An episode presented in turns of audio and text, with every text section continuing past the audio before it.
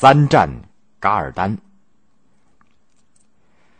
康熙帝刚和沙皇俄国签订了尼布楚条约，安定了中国北部和东北部的边疆以后，又遭到了西部蒙古族部落的首领噶尔丹反叛的挑战。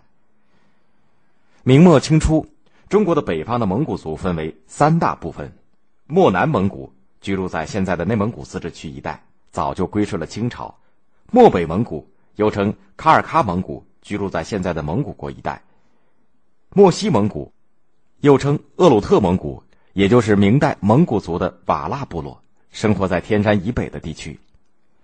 这两大蒙古族部落也先后归顺清朝，但是，漠西蒙古当中有一个准噶尔部落，在今天的新疆伊犁草原地区，噶尔丹是准噶尔部落的首领，非常强悍。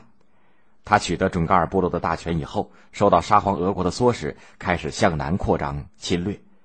漠西蒙古先后被他征服，接着又进攻漠北蒙古。漠北蒙古打不过噶尔丹，几十万百姓南下，躲到了漠南蒙古，请求清朝的保护。康熙皇帝一面安抚救济逃难的灾民，一面派人前往噶尔丹的军营，要求他立刻退兵，并将所侵占的漠北蒙古的土地。牛羊统统的归还主人。噶尔丹野心极大，本来就想打到北京，哪里听得进去康熙的劝阻，便策动大军向东杀来。康熙决心严惩噶尔丹。公元一六九零年，他亲率大军西征，左路清军由抚远大将军福全统帅，出古北口；右路清军由安北大将军长宁率领，出喜峰口。左路军先和噶尔丹交手，吃了败仗，不得不后撤。噶尔丹因此更加轻视清军，向南猛攻，一直打到了乌兰布通，就是现在内蒙古的昭乌达盟，离北京只有七百里。他狂妄的叫嚷要打到北京去。康熙帝下令右路军停止后撤，迅速会合左路军，在乌兰布通迎战噶尔丹。噶尔丹把他的大军布阵在一座大山下面。一边有河流，一边有树林。他把一万多匹骆驼围成了圆阵，捆住四脚躺下，不能移动。驼背上捆着木箱，蒙上了湿的毛毡。士兵们则躲在驼阵的后面发炮射箭，成为驼城。清兵先用大炮向驼城的中段轰击，猛烈的炮火把骆驼炸得血肉横飞。骆驼阵撕开了一个很大的口子，正面的清军步骑兵随后发起了勇猛的冲锋。另一支清军则从驼阵的背后夹攻，噶尔丹的叛军被打得丢盔卸甲、尸横遍野，狼狈逃窜。为了缓和清军的追击，噶尔丹派了一个喇嘛向清军求和，福全连忙向康熙帝禀报。康熙帝叫传令官赶快传达命令，火速追击。可是就在清军等候康熙皇帝命令的时候，噶尔丹跑了，他带着残兵败将，取到大兴安岭，逃回漠北。噶尔丹在漠北招兵买马，重整旗鼓，企图卷土重来。康熙帝派使者去邀请他来讲和，订立盟约。噶尔丹不但拒绝南来，还把使者杀害。他带着三万骑兵，扬言从俄罗斯借了鸟枪兵六万，再杀向北京，争夺皇帝宝座。他的奸细还潜入漠南，制造谣言，煽动叛乱。康熙帝决定第二次亲征噶尔丹，他率大军十万，兵分三路。东路军由黑龙江将军萨布素率领，西路由大将军费扬古率领，任务是切断噶尔丹的后路。中路军由康熙帝亲自统帅。在出征的路上，清军遇到了许多困难，有的时候粮草断绝，一天只能吃一顿饭和浑浊的河水。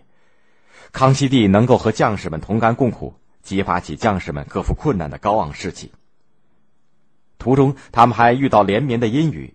西路军因为雨落在了后面，有人又传说沙皇要出兵帮助噶尔丹，随军大臣担心孤军深入容易遇到危险，就请求康熙就此退兵。康熙帝坚决不同意，说：“朕挂帅出征，还没有见到敌人就后退，如何杀敌？怎样向百姓交代？